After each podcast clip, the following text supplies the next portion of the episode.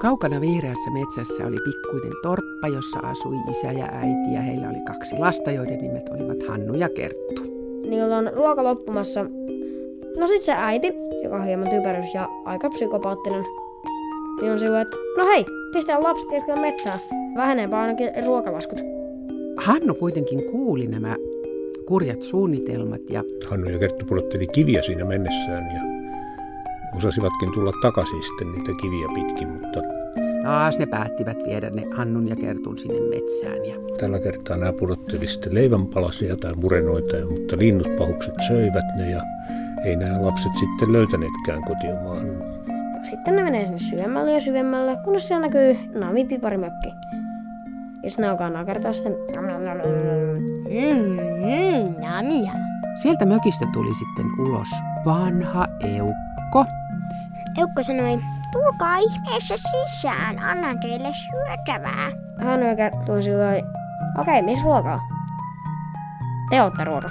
Okei, se pistää Hannu häkkiin ja Kerttu saa ruokkia sitä herkuun niin, että siitä tulee laski. Noita aikoi tehdä Hannusta soppaa. No sitten käy niin, että Hannu on hieman pyöristynyt. niin sitten noitan sulle, nyt se on aika hyvä.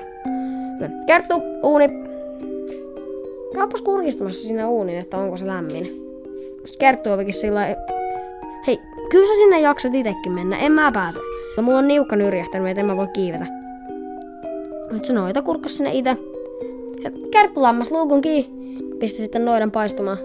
Hannu ja Kerttu ottivat ison sellaisen arkun sieltä sen noitaakan nurkasta ja se oli täynnä koruja ja helmiä ja timantteja ja kultarahoja ja niin ne kantoivat sitä arkkua ja osasivat kuitenkin sitten pitkän etsimisen jälkeen päästä kotiin ja veivät sinne kotiin arkullisen rahaa, niin jo ne isä ja äiti otti ne sitten vastaan takaisin. Ja sitten ne eli, en tiedä onnellisena, mutta rikkaana elämänsä loppuun saakka.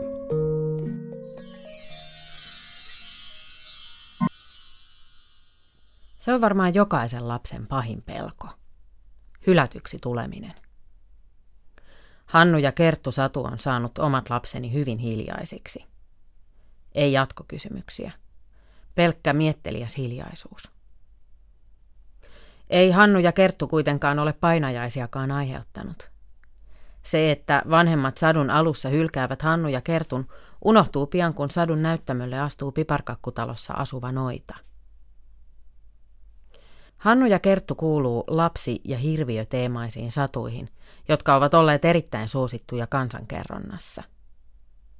Hannu ja Kerttusadun ensimmäiset kirjalliset versiot ovat 1600-luvulta, mutta folkloristit olettavat, että satu on esiintynyt kansankerronnassa jo sitä ennenkin.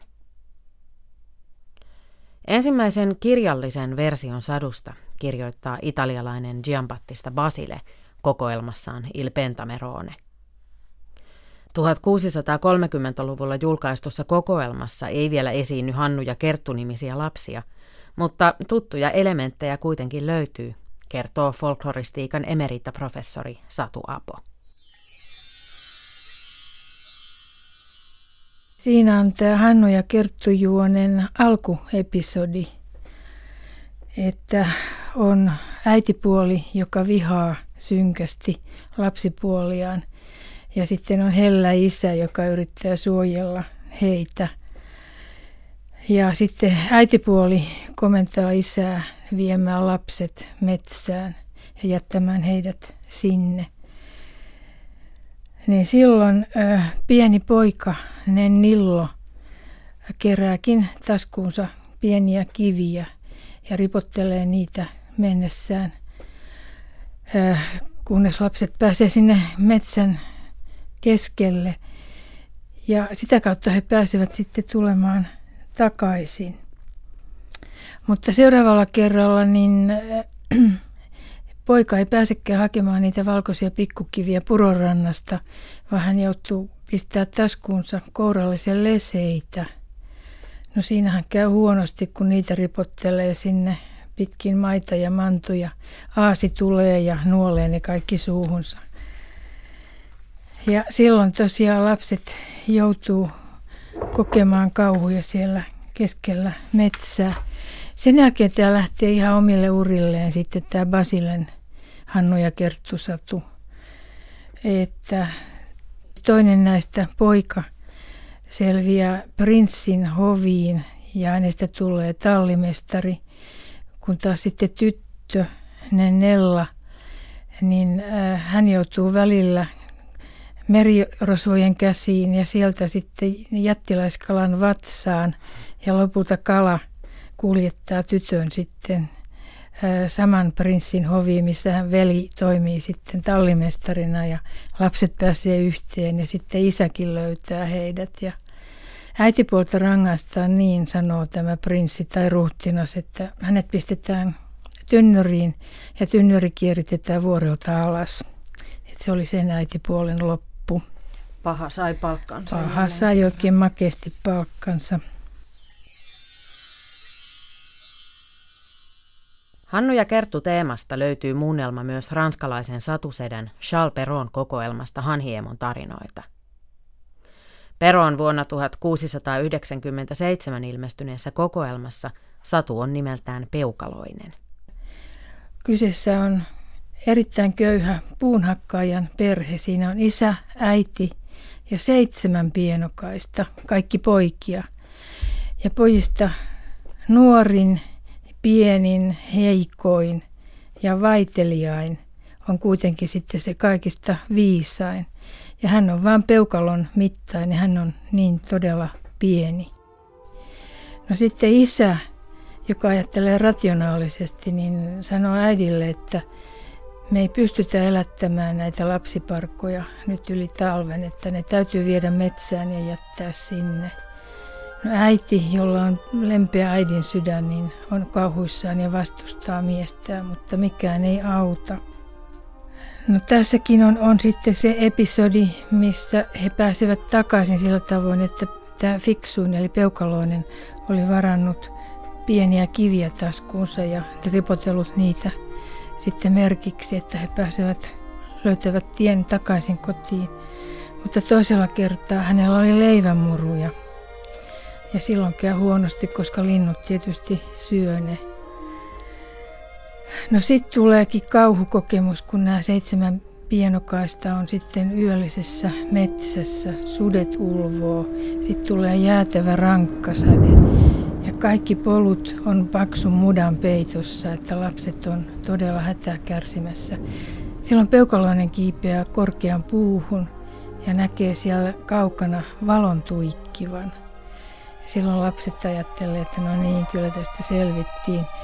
Ja he menevät sitten siihen taloon, josta se valo tuikki, mutta se olikin jättiläisen talo.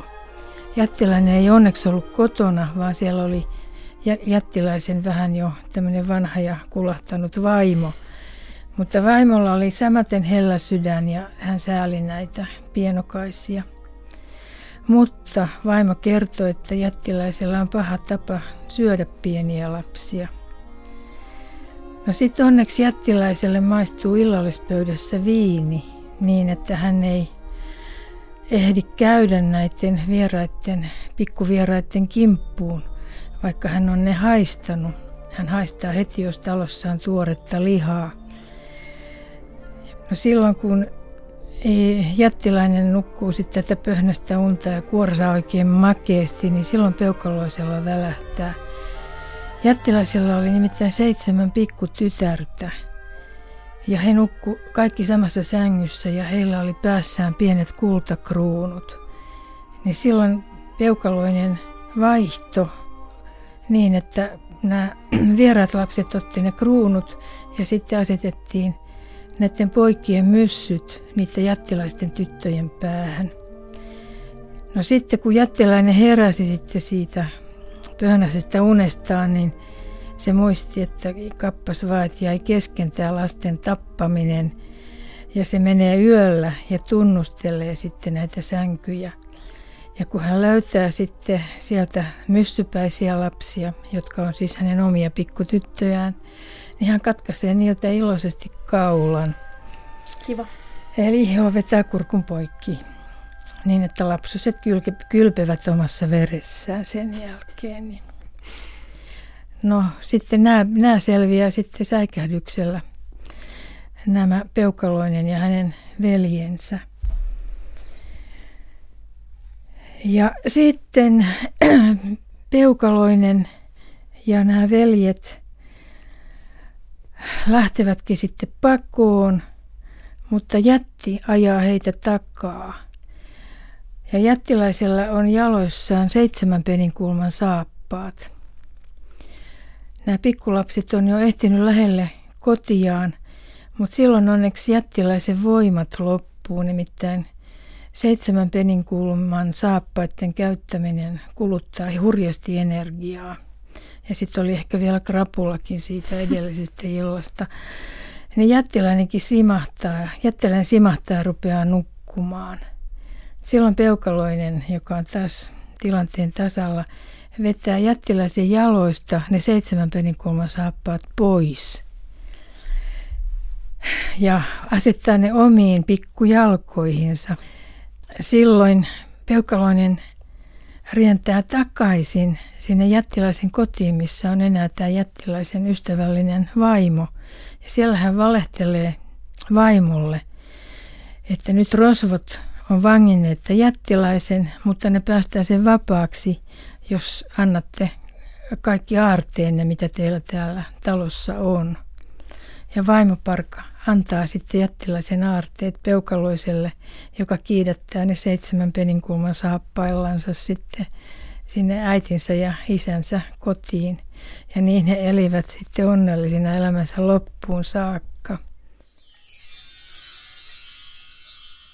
Hannussa ja Kertussa ja teeman varhaisimmissa versioissa lapset palaavat sadun lopussa vanhempiensa luo, niin kuin mitään ei olisi tapahtunut. Palkaksi lapsen hylkää vanhemmat saavat pienokaisiltaan säkillisen kultaa ja timantteja. Tätä minun on vaikea ymmärtää.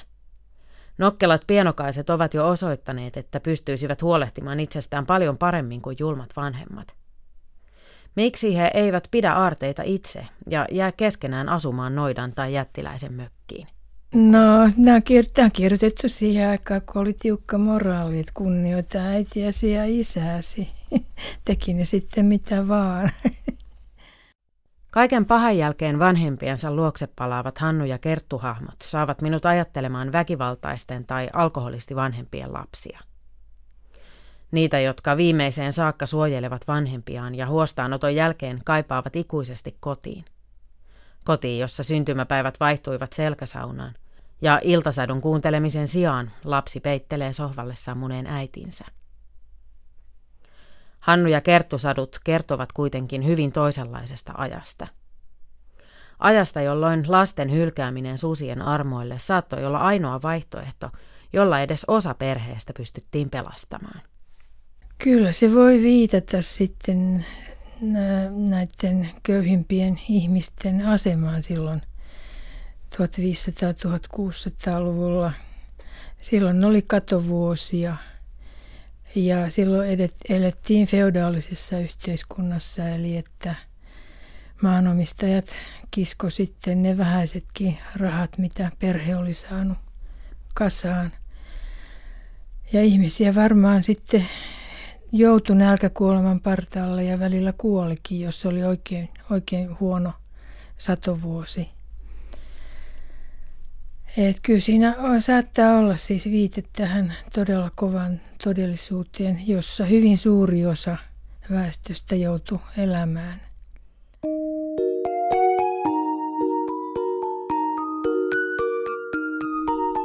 Satuklisee. Saduissa perhe on pahin. Satujen maailma on outo ja pelottava, eikä tässä maailmassa turvaa tarjoa ainakaan oma perhe. Päinvastoin, vanhoissa saduissa perhe on pahin. Useimmissa vanhoissa saduissa perhesuhteet ovat tavalla tai toisella vinksallaan. Kotona satujen sankareita uhkaavat henkinen väkivalta, sorto, hylkääminen, insesti ja usein jopa kuolema. Hannussa ja Kertussa omat vanhemmat hylkäävät lapsensa metsään. Tuhkimossa tyttö kokee kotonaan henkistä väkivaltaa. Lumikissa äitipuoli yrittää murhata tytärpuolensa. Kaunottaren ja hirviön isä uhraa tyttärensä hirviön puolisoksi ja niin edelleen.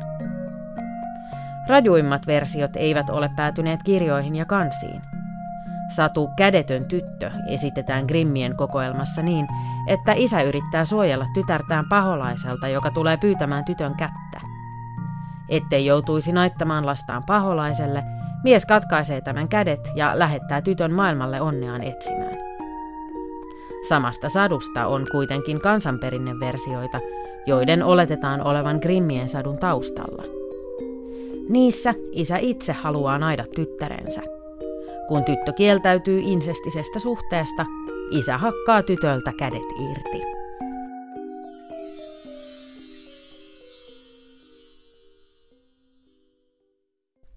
Hannu ja Kerttu-teeman tunnetuin versio tulee Grimmin veljeksiltä. Juuri he nimeävät metsään joutuvat lapset Hannuksi ja Kertuksi, ja juuri he tuovat tarinaan noidan piparkakkutaloineen.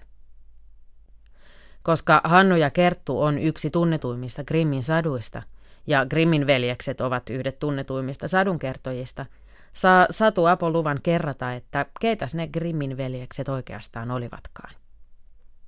Grimmien tämmöinen yleinen maine on sellainen, että he kokosivat ja keräsivät saksalaisia kansansatuja ja kirjoittivat ne sitten kauniiseen muotoon ja julkaisivat sitten tämän kuuluisan kokoelmansa Kinder und Hausmärchen, eli lasten ja kotisatuja. Ensimmäinen laitos tuli 1812 ja viimeinen sitten 1857 vähän niin kuin meillä Kalevaloita ilmestyi aika monta ennen kuin tuli se lopullinen versio. Ja samaan aikaan he oli sitten filologeja ja kirjallisuuden tutkijoita ja kielitieteilijöitä, etenkin Jakob Grimm – No kuinka ollakaan, niin sitten kun tultiin 1970-luvulle, niin käsitys Grimmeistä ja heidän sadustaan alkoi muuttua rajusti. Saksassa elää vieläkin äh, tietääkseni oppinut kirjallisuuden tutkija nimeltä Heinz Rölleke, niin hän alkoi todella selvittää tarkkaan sitten näitä Grimmien lähteitä – ja yllätys oli melkoinen, että ei grimmit kulkeneet koskaan kansan matalissa majoissa merkitsemässä muistiin kauniita satuja, vaan heidän kenttänsä olikin kirjasto, Kasselin kirjasto. He asuivat silloin Kasselissa. Ja he otti tästä vanhasta kirjallisuudesta ja uudemmastakin satukirjallisuudesta sitten sopivia satuja, mutta heillä oli kunnianhimoinen tavoite uudistaa näiden eurooppalaisten satujen kerrontatyyli. 1700-luvulla ne oli saattu olla hyvinkin tämmöisiä koukeroisia ja röyhelöisiä, niin veljekset halusivat tavoittaa siihen tämän suullisen kerronnan äänen ja keinot. Ja he teki erinäisiä kokeiluja. Ensimmäinen painos epäonnistui surkeasti, kun he oli merkineet muistiin äh, ystävättäriltään, jotka oli lukenut näitä satuja ranskalaisista satukirjoista ja kertoivat sitten veljeksille ne ääneen. He merkitsi hyvin tarkkaan sen, että miten se oli kerrottu. Mutta siinä tulee sitten semmoinen kurja juttu, josta folkloristit on joutunut kärsimään, kärsivät tänäkin päivänä, että suullisen esityksen tarkka litteraatio – niin se, kun se lukee, niin se on tosi latteeta. Ja sen takia ensimmäinen painos Grimmien saduista jäikin sitten kustantajan hyllyillä. Kukaan ei halunnut ostaa sitä. Ja kaveritkin haukku veljeksiä. Niin sitten Wilhelm Grimm teki kapinan veljeään vastaan. Veli oli tämmöinen tiukka tiedemies, että ei. Että jos suullisesti sanotaan näin, niin se täytyy kirjoittaa paperille.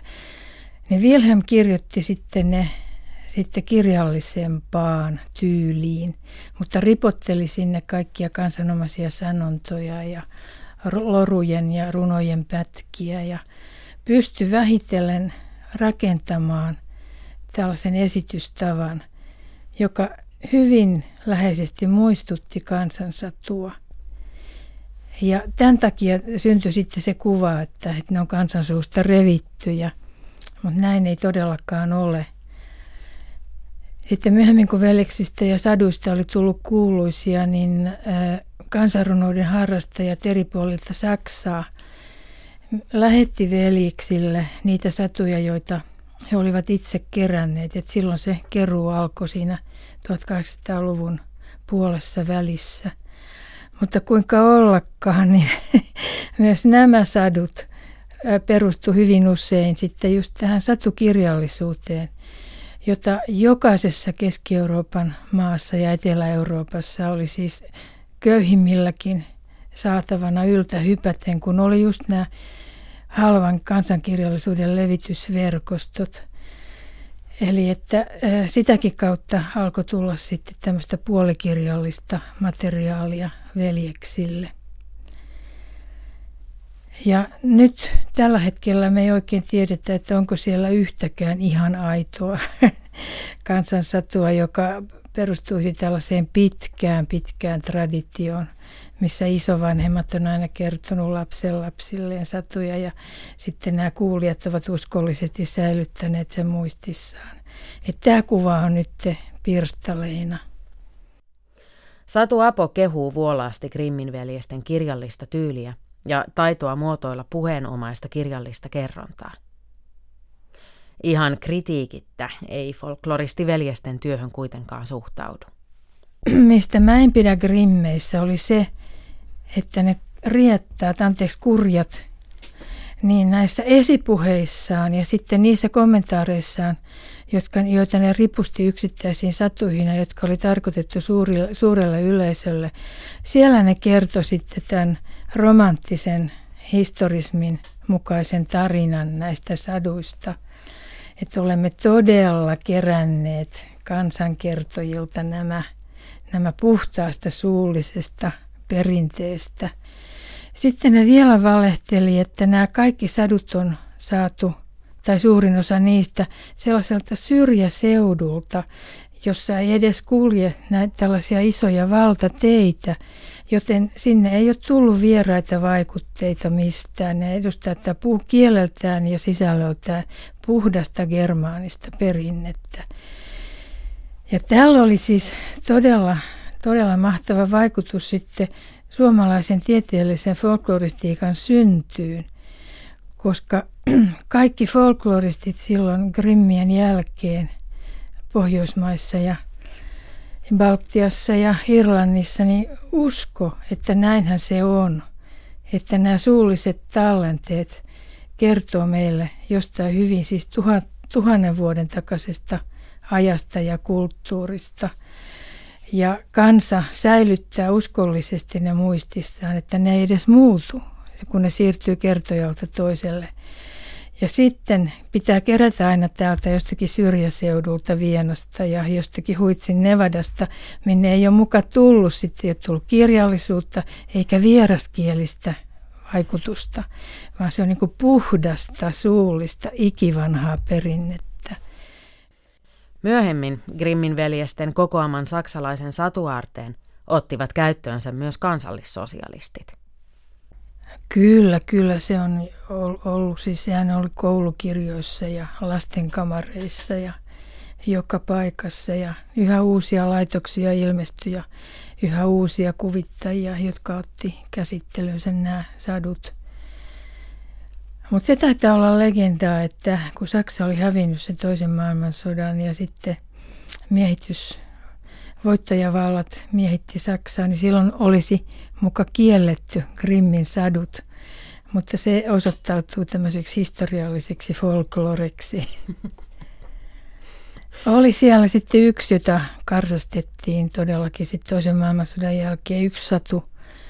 Se oli kertomus juutalaisesta, jonka tällainen hovela paimenpoika – saattaa ohdake pusikkoon ja pakottaa taikaviulullaan juutalaisparan tanssimaan niin, että ne piikit raatelee miehen kuoliaaksi. Palataan Hannuun ja Kerttuun. Grimmien version alkupuoli noudattaa aiempia versioita pikkukivineen ja leivänmuruineen, mutta nyt satuun saadaan aivan uusi pahis. Piparkakkumökissä asuva ihmissyöjä noita.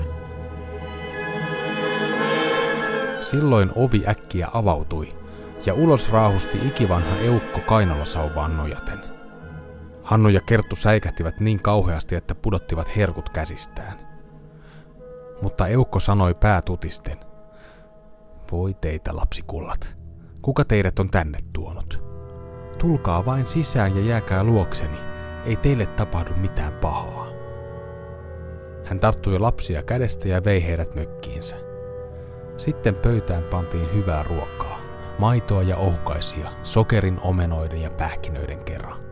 Sen jälkeen sijattiin kaksi sievää valkoista vuodetta ja Hannu ja Kerttu kävivät nukkumaan uskoen tulleensa taivaaseen.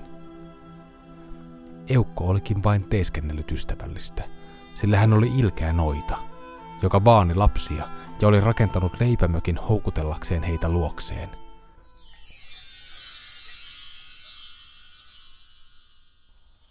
Grimmin satujen sitaatit on poimittu Raija Jääniken ja Oili Suomisen käännöksestä Grimmin sadut 1-3.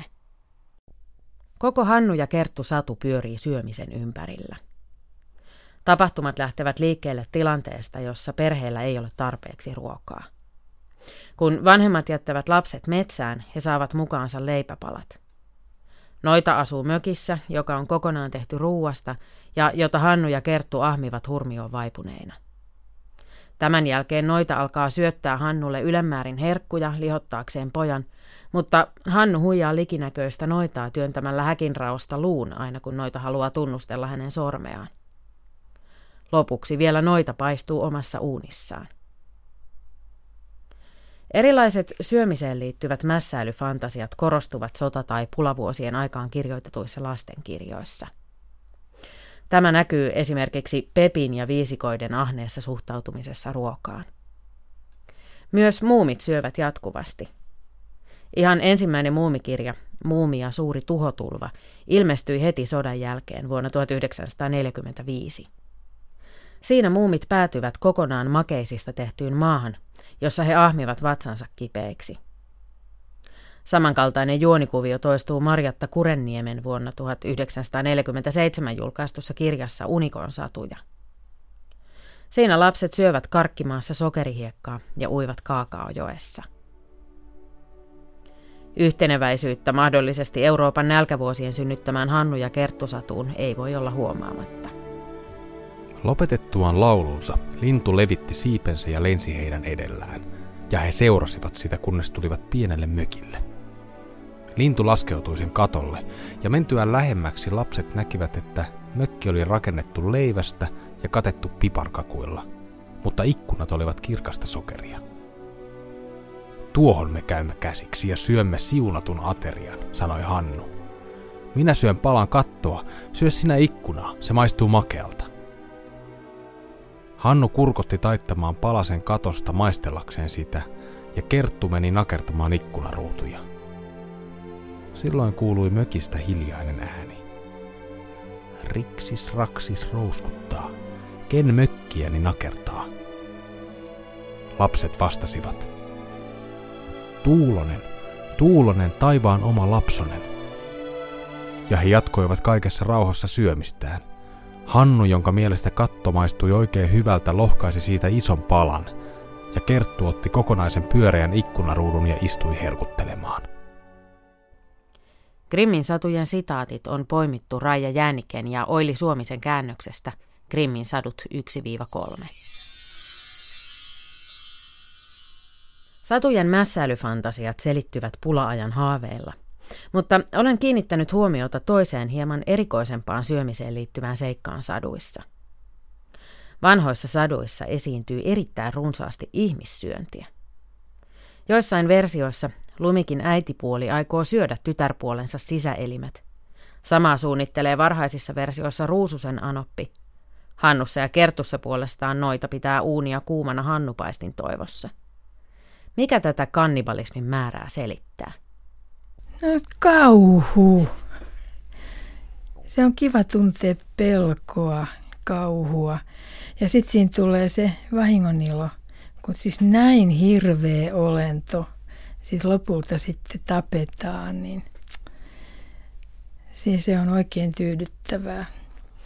niin sinne täytyy saada se niin tarpeeksi kauheaksi se, se pahis, että tota, sille voidaan sitten järjestää myös tarpeeksi kauhea Joo. Joo, ei se tosiaan rauhallisesti sänkyynsä kuole.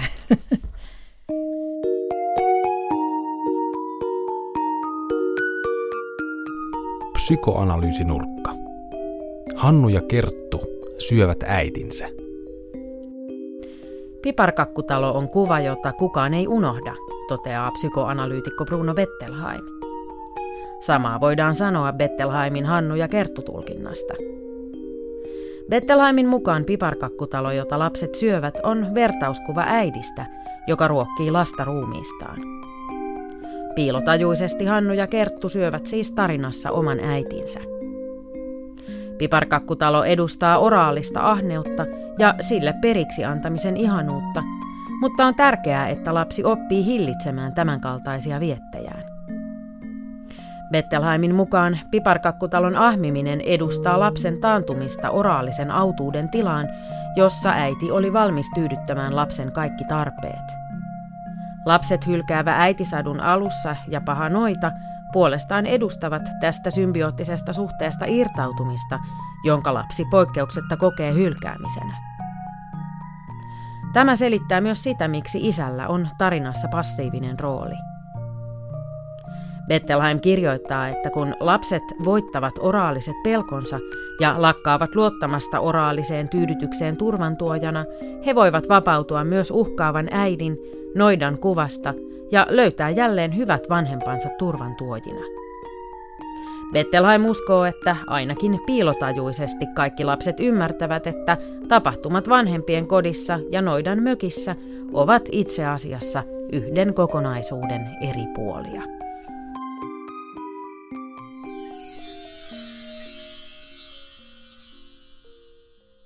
Vaikka Hanun ja Kertun alku hylkäämisineen onkin jopa satumaailmassa poikkeuksellisen raju, täytyy muistaa, että tarinan syntymiseksi lapsen on jäätävä sadussa tavalla tai toisella yksin. Vanhempien ei tarvitse kuolla, eikä lapsen tarvitse edes eksyä metsään, mutta jollain tavalla on päästävä pois vanhempien valvovan silmän alta. Todellinen seikkailu alkaa vasta, kun isää tai äitiä ei ole luomassa turvaa. On kiinnostavaa seurata, miten Hannun ja Kertun eri versioissa hylkäävien vanhempien ja lasten suhde vaihtelee. Basilen versiossa primusmoottorina hylkäämiselle toimii lapsia synkästi vihaava äitipuoli, ja hellämielisempi isä yrittää estellä. Pero kääntää asetelman toisinpäin. Peukaloisessa köyhä puunhakkaaja ja hänen vaimonsa ovat lasten biologiset vanhemmat, ja molemmat rakastavat lapsiaan suuresti – Lasten hylkäämiseen ei aja viha tai kateus, vaan köyhyys ja nälkä. Poikkeuksellisen peron versiosta tekee se, että helläsydämisempi osapuoli tässä perheessä on äiti. Eräänä iltana, kun lapset jo nukkuivat ja isä ja äiti istuivat tulen ääressä, sanoi mies vaimolleen, sydän täynnä tuskaa. Näethän nyt, että emme enää voi elättää lapsiamme. Minä en voi nähdä heidän kuolevan nälkään silmäini edessä. Olen päättänyt viedä heidät huomenna metsään, mikä on vallan helppoa, ja sillä aikaa kun he huvikseen kokoilevat risuja, ei meidän tarvitse muuta kuin paeta ilman, että he näkevät. Voi, huudahti vaimo. Voisitko itse viedä lapsesi perikatoon? Mies koetti turhaan kuvailla heidän suurta köyhyyttään. Vaimo ei voinut suostua. Hän oli köyhä, mutta hän oli vielä äiti. Charles Peron Hanhiemon satuja on suomentanut Tyyni Haapanen Talgreen.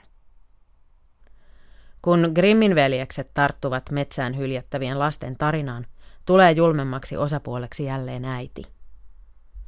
Grimmien ensimmäisessä Hannu- ja Kerttu-versiossa isä ja äiti ovat lasten biologiset vanhemmat, mutta myöhemmissä versioissa äiti muuttuu äitipuoleksi. Hannu ja Kerttu Satu saa taas kerran kysymään, miksi saduissa vanhemmat naiset ja etenkin äitipuolet ovat täynnä kateutta ja julmuutta. Pian sen jälkeen puute kolkutteli taas ovella ja lapset kuulivat, miten äitipuoli puhui yöllä vuoteessa isälle. Kaikki on taas syöty. Meillä on enää puolikas limppua ja sitten saamme panna pillit pussiin. Meidän on päästävä eroon lapsista. Viedään heidät vielä syvemmälle metsään niin, etteivät he löydä takaisin kotiin. Muuta pelastusta meillä ei ole. Raskain sydämen mies tuumi. Parempi olisi jakaa viimeinenkin murunen lasten kanssa. Mutta vaimo ei ottanut hänen puheitaan kuuleviin korviinsa, vaan sätti ja syytteli häntä. Jos antaa pahalle pikkusormen, se vie koko käden, ja kun mies oli suostunut kerran, oli hänen suostuttava toistamiseenkin. Grimmin satujen sitaatit on poimittu Raija Jäänikken ja Oili Suomisen käännöksestä Grimmin sadut 1-3. Grimmien Hannussa ja Kertussa on toinenkin kiinnostava sukupuolirooleihin liittyvä kehityskulku.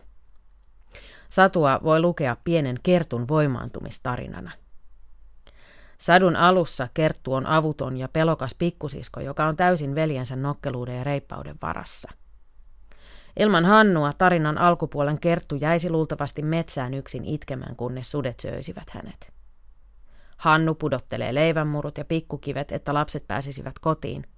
Hannu lohduttaa Kerttua. Hannu kehoittaa Kerttua käymään kursailematta kiinni noidan mökkiin. Tarinan alkupuolella Kerttu ei pysty minkäänlaiseen itsenäiseen toimintaan. Kun Hannu joutuu noidan häkkiin, tilanne muuttuu.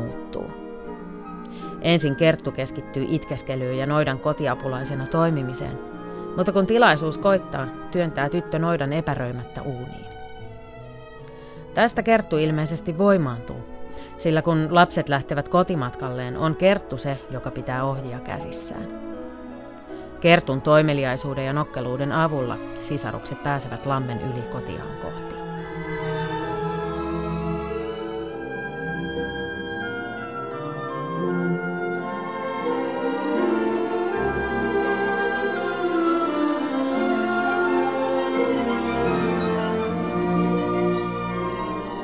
Hannu ja Kerttusadun tunnetuin kirjallisuuden ulkopuolinen versio on Engelbert Humperdinkin opera vuodelta 1893.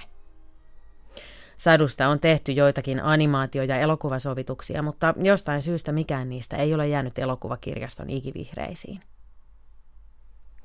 Kansankerronnassa lapsi- ja hirviötarinat, joihin Hannu ja Kerttukin kuuluu, ovat olleet todella suosittuja. Siinä pieni ja heikko voittaa tällaisen ison ja pahan, usein vielä oveluudellaan. Niin tämä on semmoinen satu, että se on puhutellut myös miehiä, molempia sukupuolia. Et jos ajatellaan näitä klassikkosatuja, niin me mielletään ne usein prinsessasaduiksi. Et mä en tiedä, että onko pojille toimitettu tämmöistä poikien satukirjaa, missä on just nämä pienet uskomattoman pontevat sankarit, jotka tekee selvää sitten jättiläisistä ja piruista ja kantaa kotiin sitten säkkikaupalla aarteita. Suomen kansanrunousarkistosta tämän tyyppisistä saduista tallenteita löytyy yli 200. Yksi esimerkki löytyy Etelä-Pohjanmaalta. Vuonna 1892 oli 16-vuotias Juhas Vartti kertonut Hannu ja Kerttusatua keräjille näin. Ehtoolla tuli ne yhteen torppahan, johona oli leivästä seinät ja sokurista katto. Ne alkoi nyt syödä seinää, mutta flikka hoksas konstin ja sanoo, mennähän kattohon syömään sokuria, kyllä siitä reheristi nälkä lähtee. Ihana. No tämä suomalaiset lapset ja hirviösadut, niin Niissä on tämä vakiorepliikki, joka nostattaa ihanasti kauhua. Eli hirviö, oli se piru peikko tai syöjätär, niin se sanoo, täällä haisee kristityn veri.